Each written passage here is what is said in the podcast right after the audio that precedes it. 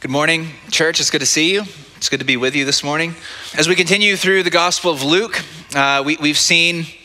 Um, uh, we, have seen the the, uh, man, the, the, the conflict between the religious authorities and Jesus building, and here uh, Jesus really gets asked in our text some some gotcha questions right they're not genuine questions they are questions meant to trap him meant to make him say something meant to discredit him there are questions about the most, uh, the most controversial topics of the day, right? About how, uh, how God's people and the government should interact, uh, about the, the, most you know, controversial theological issues of the day, about the resurrection, which the Sadducees and the Pharisees disagreed about.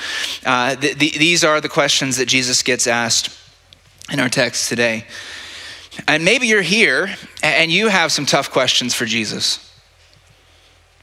Or maybe you're here and you have questions that, that you don't have the answers to. Uh, maybe, maybe you have questions around science and the Bible. Maybe you have questions around gender, sexuality, marriage, about what the Bible says about women. Maybe you have questions around, uh, around Christians and politics and how Christians should be involved and how they're, they're too involved or not involved enough. Maybe you have questions around meaning and purpose in your life. Maybe you have questions around evil and suffering in the world.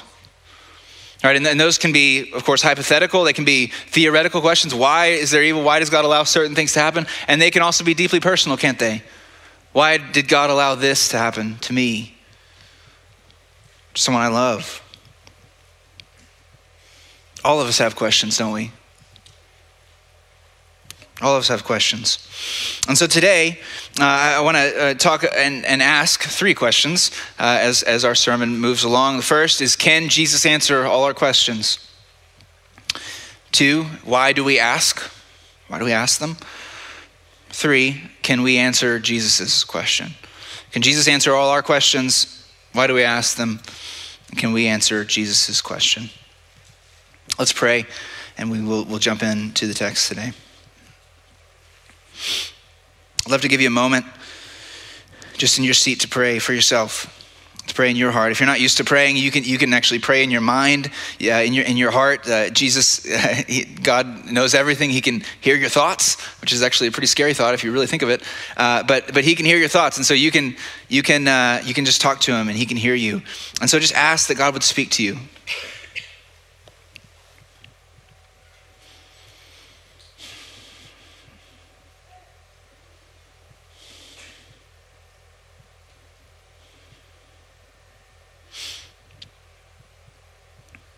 Would you pray also for your neighbor, a person sitting next to you, that God would speak to them?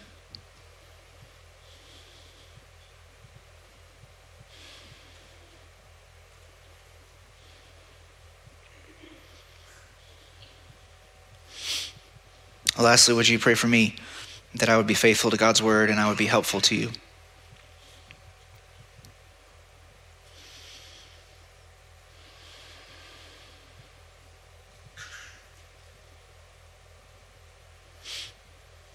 Thank you.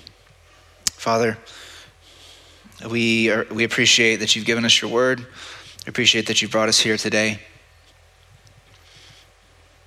Lord, where, where we uh, need to hear from you, would you speak to us? Lord, we, we are not here to have an emotional experience. We are not here just to learn some new information. Um, Lord, we're not here to hear from any man. No one wants to hear my words from me. Lord, we, we want you. We want to encounter you and your presence and your love and, and your challenge and your grace. And so, would you speak to each of us as we need it?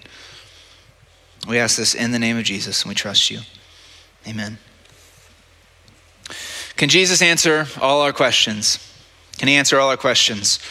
In verse 20, it says, They watched closely and sent spies who pretended to be righteous so that they could catch him in what he said to hand him over to the governor's rule and authority. We've seen the conflict between the religious leaders and Jesus ramping up, right? We saw when Jesus came into Jerusalem, where he's been heading this whole long time. He's been heading there uh, to Jerusalem, and, and we, we've seen uh, uh, Jesus came in and cleared the temple, and the religious leader says, "We have to kill him. We, we got we got to take him out." And yet every day he's walking into the temple to, to thousands and thousands of people and, and preaching to them, and they're hanging on us everywhere. The, the Pharisees, the, the the elders, the chief priests, they can't figure out how to get rid of him. We saw last week they come and they just challenge his authority directly. Where do you get the authority to do these things? And Jesus shuts them down. And then he tells them a, a, parable that ended with their character in the story being destroyed and the vineyard being given to other, other people. Right? And, and they know this is against them and they, they're looking for, they, they try to arrest him that very hour. They can't do it though. And so they, have taken the direct approach. So they say, okay, we're going to take the indirect approach. We're going to we're to send spies. We're going to send people who are going to pretend to be genuine, but they're going to ask questions and they're going to catch Jesus in his words. And and they uh, their their goal is to get him to say something against Rome. And they say, okay, if, if he could say something against the Roman government, then we could hand him over to the authorities. They could take care of him. That would solve our problem. So that's their, their goal here. So, verse 21, they come and it's, flattery, right? They question him, Teacher, we know that you speak and teach correctly, that you don't show partiality, but teach truthfully the way of God, right? It's actually true, um, but it's, it's all flattery. And then, and then they but, they're trying to butter him up so that he'll answer this question. And just off the top of my head, I was just wondering about this is it lawful for us to pay taxes to Caesar or not? Just a quick, simple yes or no question. Now, why, why, is this a trap? Why is it a, a, dangerous question for Jesus to answer? Well, uh, Israel is occupied at this point by Rome, by the Roman government. The Roman government is, uh, is uh, idolatrous, right? You know the, the Roman gods, Jupiter, Saturn, uh, Mercury, right? You, you know uh, they had many gods that they worshiped. Even Caesar himself held himself up as a god, didn't he? As the Lord. He was, he was divine. And so his, his uh, you know, paying taxes to him, like, pay taxes to me because I am Caesar, I am the Lord. So you can see why, why there would be arguments and, and religious, uh, you know, Jews and, and, and more nationalistic Jews uh, would, would say, would make arguments, say, we can't participate in this. We can't participate in this idolatry. How can we pay taxes to this, this foreign idolatrous government? So, so if if Jesus says, pay, yes, you have to pay the tax, uh, that, that, discredits him in, in the eyes of, of, the revolutionaries, in the eyes of the zealots, those who, who, uh, who maybe thought Jesus was coming in to, to kick the Romans out. Right, but, but if he says, don't pay, no, don't pay taxes, that's what they want him to say. So they can do what? They can go to the authorities and say, hey, Jesus, this guy's teaching that people shouldn't pay their taxes, right? In fact, uh, over in, in, chapter 23, when they do stand before Pilate with Jesus, they began to accuse him, saying, We found this man misleading our nation, opposing payment of taxes to Caesar, right? They bring up that accusation, even though, even though Jesus didn't, doesn't say that, they still bring it up. They're like, that's just a good charge. If they think that, then they'll really hate him. And so there's, there's, there's a trap set here. What does Jesus say? But detecting, verse 23, their craftiness, he said to them, Show me a denarius, show me the coin. This was a coin minted to pay this tax, particularly. Whose image and inscription does it have? Caesar's, they say. Well, then he told them, Give to Caesar the things that are Caesar's, and to God the things that are God's. Jesus answers here just brilliantly. I mean, it's, it's just expert level answer. Right? He says, well, show me a, show me a coin. Who, whose image is on it? It's Caesar's, Tiberius Caesar. He had an, imprint of his face. You know, like we have faces on our coins, they had faces on their coins of, of Caesar. He says, well, give to Caesar the things that are Caesar's Right? It has his image on it. It belongs to him. It's not wrong to give it back to him. Give him, give him what he's due. Right? He says there, there is a place for government, and we know this from the rest of the scripture. There is a place for the government, for governing authority. Right? We should respect our authorities. We should uh, pay our taxes. That's probably the most straightforward uh, application of this text. Pay your taxes, right? If, if you're not paying your taxes, you should. Uh, give to Caesar the things that are Caesar's. And, look at the second part of the answer, and to God, the things that are God's. What's the parallel? Well, as the coin holds Caesar's image, what, what in Scripture holds the image of God, bears the image of God? Well, like Genesis 1 says, God created man in his image. In the image of God, he created him. Male and female, he created them. Right? Who bears the image of God? We do. People. People bear the image of God. And so Jesus says, yeah, there's a place for government. Give the government what, what's due, what belongs to them, uh, but, but also give God what belongs to him, which is your very self. All of you. You belong to him. He created you. You bear his image. You belong to him.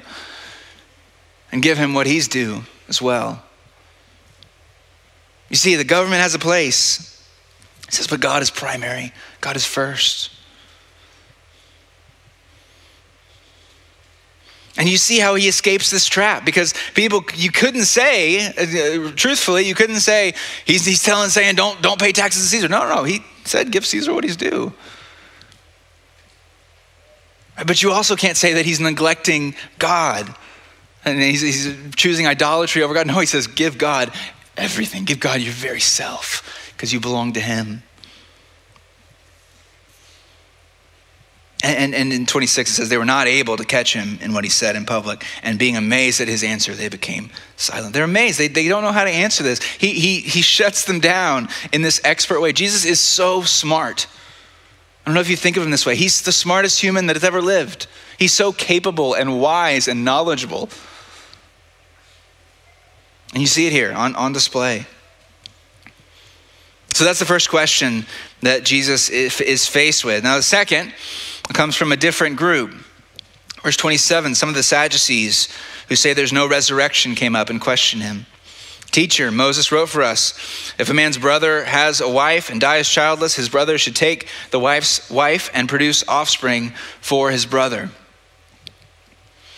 Now, the Sadducees uh, were a, uh, a, wealthy, they were the kind of wealthy religious elite. Um, they, they were skeptical uh, of the supernatural. They, were, they didn't believe in the resurrection, as I was here. They didn't believe in angels. They were skeptical of all the supernatural stuff. Uh, they really prioritized the Pentateuch, Moses, the, the, first five books of the Old Testament.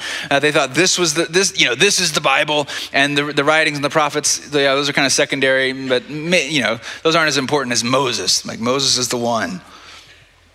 I, think some commentators rightly, uh, you know, relate them to some liberal Christian and Christian theologians who, who say things like this now. Right? Oh, it's the, the Gospels, like that's all we can trust. The rest of the Bible is corrupted, uh, you know, something like that. And who are who are also skeptical of the supernatural. Like we believe in love and all that stuff, but but not like really rising from the dead, not really, uh, you know, the resurrection or angels or uh, uh, demons or heaven or hell or any of that stuff. And so this is who comes. Right, and, and it's interesting that Luke says, he, he qualifies it with who say there's no resurrection, uh, because this question they're about to ask Jesus is about the resurrection. And so it shows the, the insincerity of their question. Right? They're not, they're, they're not trying to ask this question to, because they want to know the answer. Right? They're asking this question to try to show the ridiculousness of the resurrection itself. Right, even, the, the question itself, there's seven brothers, and they all married the same. It's like two brothers makes the point, three brothers makes the point, but seven, that makes it a joke. It makes it a farce. Right? This, this, this question is about um, about levirate marriage, which was in, in Deuteronomy 25, right? A, a, provision in the law where if a man died without kids, uh, his brother would, would, would become married to his wife, and they would, they would have kids who would bear the, the, brother, the dead brother's name so that the line would carry on. Right? This was uh, the most famous example of this in scripture, I think, is, is Ruth and Boaz, right? Boaz was Ruth's kinsman redeemer. She was a widow, uh, she was needy, and Boaz took her in and became her husband. Uh, this, this practice I had, had fallen off by the time of by Jesus' time that it wasn't being actively practiced. So that's another way that we know this is a, this is not a real scenario. This is a made up scenario that they're coming to with Jesus to try to trip him up. They're not trying to get him in trouble with, with Rome anymore, though. These these Sadducees are trying to trip him up and discredit him in front of the people. They're trying to make him look foolish um, in, in front of in front of the people religiously. And so we have the scenario. Now, there were seven brothers. The first took a wife, died without children. Also, the second and the third took her. In the same way, all seven died and left no children. Right? Each brother getting married, dying, getting married, dying. And if I'm the seventh brother, I'm just like, I think she might be killing my other brothers. Right? I don't know. I, is what I think. Uh, I'd be worried about if I was number seven. Finally, the, the woman died too. Uh, in the resurrection, therefore, whose wife will the woman be? For all seven had married her. Right? And I think it should be in the resurrection. Again, they don't believe in the resurrection. In the resurrection, whose wife will she be? Now, what, what, what, are they, what, are they, what are they saying? They're, they're saying, hey, this is in the law. Moses himself, right? If this is true, Moses himself shows the absurdity of the resurrection. It doesn't even make sense. Whose wife would you be? She's married to all of them. Like, you can't even, this is not even, of course, the resurrection is, is, is ridiculous. Look at it, it's not even consistent with Moses. Jesus answers them in verse 34 and in, in both in this this story is in all three of the synoptic gospels in matthew mark and luke. And uh, in, in the other two he starts off by saying you're wrong because you don't know either the scriptures or the power of god. Which is a strong line. And i think it's true. Uh, and, and so he starts to answer and he really answers in two parts in the first part he says hey the resurrection is different than you think it is right verse 34 jesus told them the children of this age marry and are given in marriage but those who are counted worthy to take part in that age and in the resurrection from the dead neither marry nor are given in marriage. For they can no longer die because they are like angels and are children of God, since they are children of the resurrection. Right? He, he says, listen, you don't understand how the resurrection works.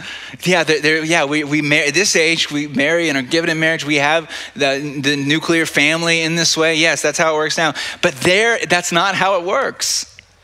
Because you're not married, married or given in marriage. There's not marriage in the age to come. Why? Because for they can no longer die because they're like angels and our, and are children of God. We're immortal. Like angels won't die. The, the, the human race won't need to propagate as it does today. Our primary identity, instead of being husbands and wives of each other, all right, will be what? Be to be children of God. We know that marriage from, from Ephesians 5 is a picture of the, the great marriage, the real marriage between Christ and his church. When the, when the real comes, when the solid comes, when the ultimate reality comes, we won't need the picture any longer. Now, there's a lot of, you can, you know, there's a lot of hypotheticals about this. I do wish they would have asked some follow up questions uh, just about, like, could you tell us a little more about that? Uh, because uh, there's a lot of questions this brings up, doesn't it? And, and, and, I think in every age we have trouble. I think back then they would have said, you know, marriage, we can't, we can't, ha- there's no kids. Uh, having kids, having a heritage, that was everything for them. I think in our, in our hypersexualized age, we're like, no sex in heaven? What? How could that be? Like, okay, listen, it's going to be better. it's gonna, you don't understand how it's going to be. You don't know the power of God. But he, but he does say there is a resurrection, doesn't he? It's like the resurrection, it's just different than you think. And then the second part of his answer, in verse 37, uh, he, he says this For Moses even indicated in the passage about the burning bush that the dead are raised, where he calls Lord, the Lord the God of Abraham, the God of Isaac, and the God of Jacob. He is not the God of the dead, but of the living because all are living to him. Right? And so here he says brilliantly, of course there's a resurrection. Uh, and, and who does he cite for the Sadducees? Because Moses said so. Moses said so. And, who, and, does he cite some obscure verse that no one knows? No, no, no. He cites one of the, the core texts of the Old Testament in Exodus 3 when God reveals himself to Moses, says, I'm the God of Abraham and of Isaac and of Jacob. And he says, guys, have you just thought about what that means? Have you thought about that? Do you think God is saying, I'm the God of a person who's just ceased to exist? No, right? No, Abraham, Isaac, and Jacob live. They live to God and they will live. They'll be raised and they'll receive the promise. He's not the God of the dead, but of the living. And so he says, Of course, there's a resurrection. Moses knew there was a resurrection. You don't understand the scriptures. Verse 39 So some of the scribes answered, Teacher, you've spoken well. and they no longer dared ask him anything. Right? They, he shut them down. Again, so smart, so knowledgeable. So he is the wisdom of God.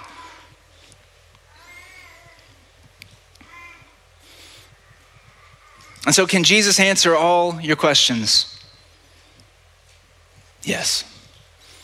Right, whatever your question is, Jesus can answer it. Whatever your question is, Jesus can answer it. Right? He, he has great answers to all your questions. When I was walking in this morning uh, before the first service, I was walking in with my daughter, Adelaide, who's five, and uh, we were walking past that corner around this side. I don't know if you've walked that way, but there's a red kind of uh, water shut-off valve thing uh, on this on the corner of the building. And she said, "Dad, what's that?" And I said, "I don't, I don't know. I'm not really sure." And she said, "She said, but Dad, you're a preacher." I said, "Well, preachers don't know everything." She said, "Well, they should." Uh, maybe so. Uh, but, but listen, I want you to know, I want you to hear what I said. I didn't say I have all the answers to your questions, even though I'm a preacher. I don't, right? But, but there is someone who does. It's Jesus. He has answers. He has answers to all your questions. He's the wise one. And number two, why do we ask them? Why do we ask uh, I, was, I was thinking about this as, as a question. Obviously, they, these people questioning Jesus, they just have terrible motives. Right? Their motives are not good for asking questions. Uh, but I, I, really think, as we, as we think about questions that we have and questions for God, I, I really think there's, there's only two motives. There's two drivers, two main motives we can have as we ask questions. The first uh, is, is just that we genuinely want to know right? That we genuinely want to know something has happened to us. We want to know why. Right? That we, we, we have uh, real intellectual doubts about God, about his existence. We have real doubts and, and questions about what the Bible teaches on certain things. Right? We, and we, we just want to know. We really want to know the answer. And, and I think it's great to have questions. And I think sometimes in churches, it's, it's we kind of, you know, we're scared to ask questions. We're scared to like, oh, I don't want to make people think I'm not a solid Christian or something. no, but listen, we all have questions, and, it's good to have questions. Francis Schaeffer uh, always said, honest questions deserve honest answers, and that's true. Right? And so I, I, hope you feel, and I hope that this our church, I hope our church family is a place where you feel comfortable speaking with each other, talking to a pastor, speaking with whoever, and, and asking the real questions that you have. You should feel comfortable doing that. And the great thing about this motivation is it, you're open, right? This, you, you, can, this leads to relationship, right? If, if you're actually open, if you really want to know, what, is, what, is, what does Scripture say about genuinely wanting to know something? Seek, you'll find. Ask, you'll receive. Knock, the door will be open to you, right? That, that you, you will find answers to your questions. And God will meet you in them. I, I think the second motive, though, the second reason why we ask questions is because we don't want to submit to God. And this is like the, the religious leaders here. They're asking these questions, they don't want to know the answers to them. Right? In fact, Jesus answers them perfectly, doesn't he? He answers them so well. Uh, and, and, yet, they don't care. It doesn't change. They don't, they don't think, oh, wow, you, you're really wise. I think I want to follow you. No, they, they don't care. They don't really want to know the answer. What are they doing? They're, they're just trying to discredit him.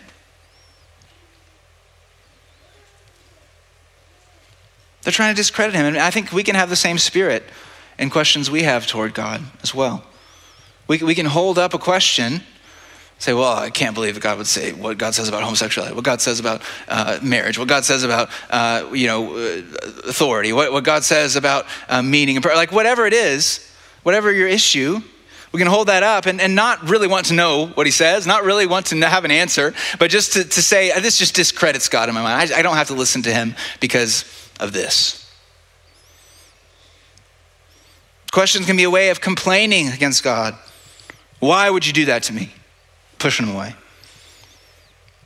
a, a way to, to build walls around our hearts where we don't have to consider Him further.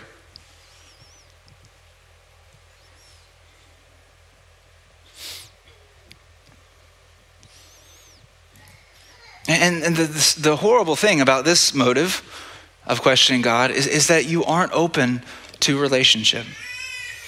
Right? Even if He answers your question, it's not going to help you. Right? You're, you're not open. You're not actually open to, to hearing from Him, to knowing Him, to receiving a helpful answer.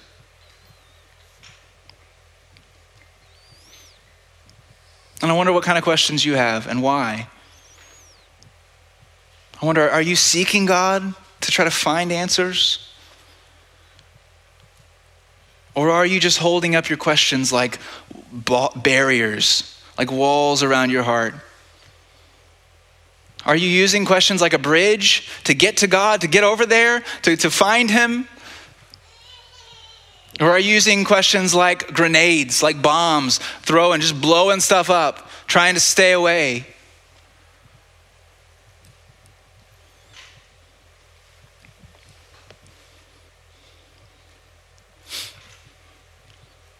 Number three is can we answer Jesus' question? Can we answer Jesus' question? in verse 41 he questions them. So they, they've questioned him. They've brought his authority they've challenged his authority. They've questioned him out up front. They've questioned him secretly and they're done. They're like okay we're, we're not going to do this anymore. Uh, we just keep getting bested over and over and over. We're not going to ask any more questions. And he's like well let me ask you something before you guys run off. How can they say, verse 41, that the Messiah is the son of David? For David himself says in the book of Psalms, The Lord declared to my Lord, Sit at my right hand until I make your enemies your footstool. David calls him Lord. How then can the Messiah be his son? And this is a, a, very technical Bible question, right? And he's talking to the scribes, the religious leaders, so it's an appropriate question to them. And just notice, I want I notice even from this this verse and, and the and the last uh, answer to the Sadducees, notice Jesus his how he treats Scripture. Right? Notice that he he loves Scripture. Uh, he could no, he could have just said, "Guys, I'm God. I know the answer. Here's what it is." Right? But that's not what he does. He quotes Scripture. He goes, Well, have you guys ever read? Haven't you read what it says? He's the God of Abraham and Isaac and Jacob. Have you thought about what that means? It's not, it's not even just general knowledge about Scripture. It's like specific verses. Have you, have you thought about what I'm the God of Abraham, Isaac, Jacob means to the resurrection of the dead? Have you applied it there? Right? Even in, in Psalm, uh, you know, one, this is Psalm 110, verse 1. It's this really technical question. He says, uh, David right? And everyone knows the Messiah is David's son. Messiah is the son of David, the one who would come and redeem his people. He's David's son. But in, in Psalm 110.1, David calls this Messiah Lord. So he calls his own son Lord. And he's like, that's not appropriate. Right? The, the son should honor the father, not the father the son. So how can David call the Messiah, his son, Lord? And of course, we know the answer to that right? Because before, to misquote another verse, before David was, I am, right? We know Jesus is the I am. Yes, he is the descendant of David. He is David's son by descent, but he's also David's Lord because he is the God of the universe. What, what, what, is, what is Jesus doing? What's he, he asking? He's forcing them, he's trying to force them to confront the nature and the authority of the Messiah. He's trying to get them to see who he really is. And they don't. They don't answer him. Right? The other stories say they, that no one can answer him at all. They're, they're just flabbergasted by this question. They have, they have no answer. They refuse to see it, they refuse to think about it. But, but this is the question. Right? Who is Jesus? Who is Jesus Christ? This is the fundamental question. This is the question of eternity. This is the question of our lives, the most important question any of us, each of us can answer. Who is Jesus Christ? And, and the reason why it's so important is that this question frames all the others. It frames all the others. If you're in here and you're, you're not a Christian, or for those of you here who aren't Christians, I'm glad you're here. I'm, I, I know you're here. I'm glad you're here. And, and I'd like to, to speak to you for a minute. Maybe you have questions for God. Questions about meaning and purpose in life, questions about what God says about certain issues or other issues. And, and, and can we just and again, those are good. You should have those questions, right? And we should, I would love to talk to you about those questions. Like, let's talk about them. You should ask them. We should have discussion. That's the only way to learn. It's the only way to grow. Right? But, but, but let's, let's, without minimizing those, let's set them aside for just a moment and, consider this question Who is Jesus Christ? Because this, this frames all those other questions. Because if Jesus is not who he says he is, Right? If he is just a, a Jewish teacher in the first century, if he just died, if he didn't rise from the dead, then who cares what he says about anything? doesn't matter. Right? Maybe a curiosity, but it doesn't matter to your life what he says. It doesn't matter what the Bible says about anything if Jesus didn't rise from the dead, because he's a fraud. But if Jesus is who he says he is, if he is the Son of God, if, if God himself came into our world, oh, it changes everything, doesn't it? If he really did die for our sins, if he rose from the dead, if, he's, if he ascended to heaven, he's alive right now. If he's the Lord of all, if, if his presence is with us in this room by his Spirit, this moment, oh, then all of a sudden what he says about everything else does matter, doesn't it? If someone rises from the dead, you just listen to what they say. You know, they got some credibility. And I would argue Jesus does.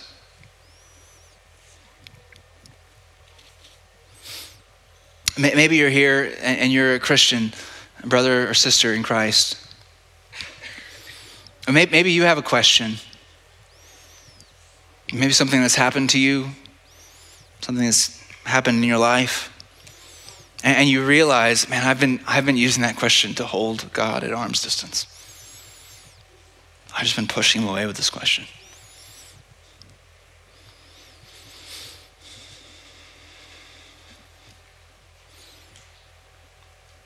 And listen, it's okay to ask questions. It's okay, it's okay even, even to complain to God. Even in the Psalms, you read the Psalms, read David. Right? Why? Where are you, God? I need you. right? I'm, I'm, like, a, like a deer thirsting for streams. I can't find any water. Where are you? Right? You, you, can ask, you can, you, can, you can ask God questions. He's not scared of, of our questions. But listen, even in the Psalms, what, what, what almost always happens in every psalm of lament, every song of complaint, what happens at the end? He says, But I will trust in you. I will trust in your steadfast love. He, he's, David is using questions to get to God. Right? He's using questions as a bridge to press into God. And so, if we can take your question, right, your, your burning question, and we can, in the same way, set it to the side for a moment, not minimize it, set it to the side. And consider this question Who is Jesus Christ? Brother, sister, who do we know him to be? If he is the Son of God, if God entered our world, if he taught, he lived, and he loved people, and he healed people, he showed people the love of God, if he was executed on Calvary's Hill, if he rose from the dead, and he's alive, he's breathing, if he will return one day, if he, he right now is in heaven, seated, seated at the right hand of God, interceding for us, right? This is what we believe, isn't it? Right? If that's true, then doesn't that frame our questions? Because listen, there's a lot of questions that we have that won't be answered until glory, aren't there? There are. There are, he has answers. He doesn't always give them. But listen, it, it, all of those questions, if we, if we know who Jesus is, if we remember who he is, can't we say then about those questions, God, I want to know, but even if I don't, I trust your heart. I trust that you're good and that you love me because I know who Jesus Christ is. Uh, shouldn't our questions push us into the heart of God instead of drawing us away from Him? Shouldn't they warm us up and make us alive to Him instead of shutting us down, hardening us, making us cold?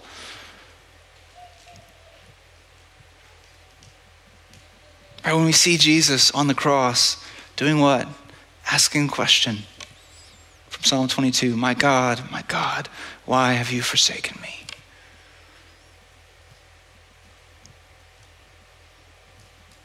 Don't you know he suffered for you? That he had questions?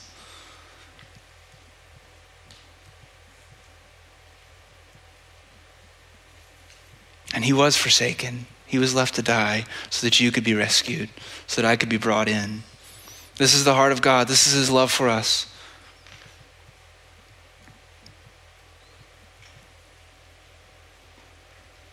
And so don't let, don't let questions keep you away. Instead, let them bring you to the Savior. Let them press you deeper into his love and his care for you. Pray with me.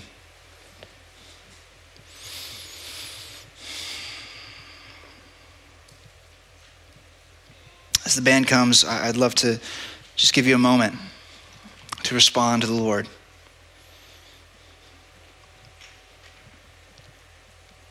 Holy Spirit, we invite you to come. We have heard your word, your truth. We thank you for it. And, and we want you, we want your presence. So would you speak to us?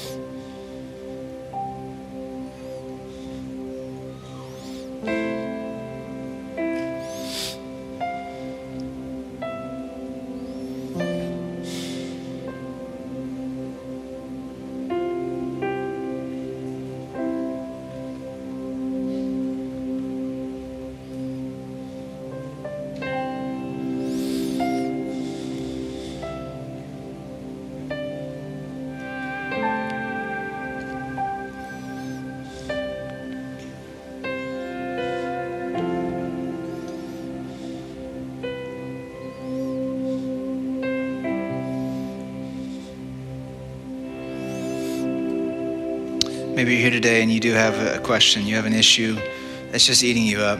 You just need an answer. You don't know what to do.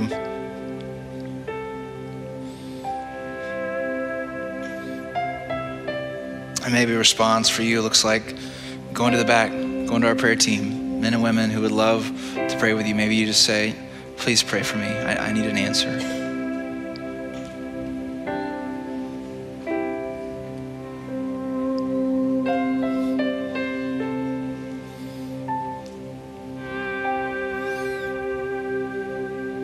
Maybe you know you've been holding God at arm's length. You've been pushing him away. You've been hiding in the darkness. And you just need to open up to him, come out.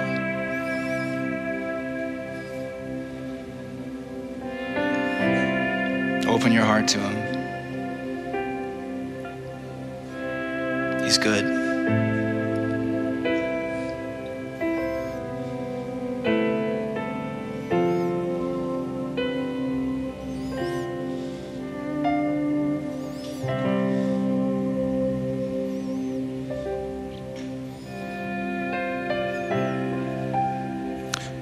Never, uh, you've never met Jesus, you don't have a relationship with him, uh, but you've never thought of him as, how, as, as smart and capable and reliable and wise as he is. And you're interested.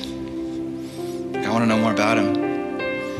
And you can go back to the prayer team. They, they'd love to pray. I'd love, I'd love to know more about Christ. They'd love to pray with you. That's the great way to start knowing to know Him is to pray to Him. They'd love to do that with you.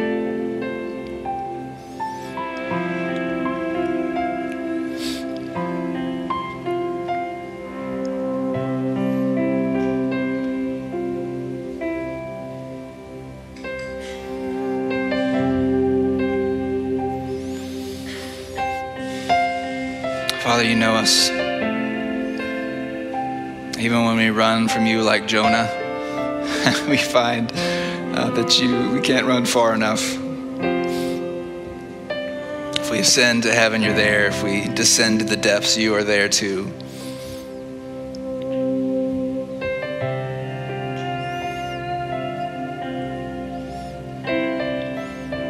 Lord, we all have our issues. We all have our questions. Would you give us courage to be honest with you, to be honest with others? Would you give us grace so that our questions push us toward you and not away?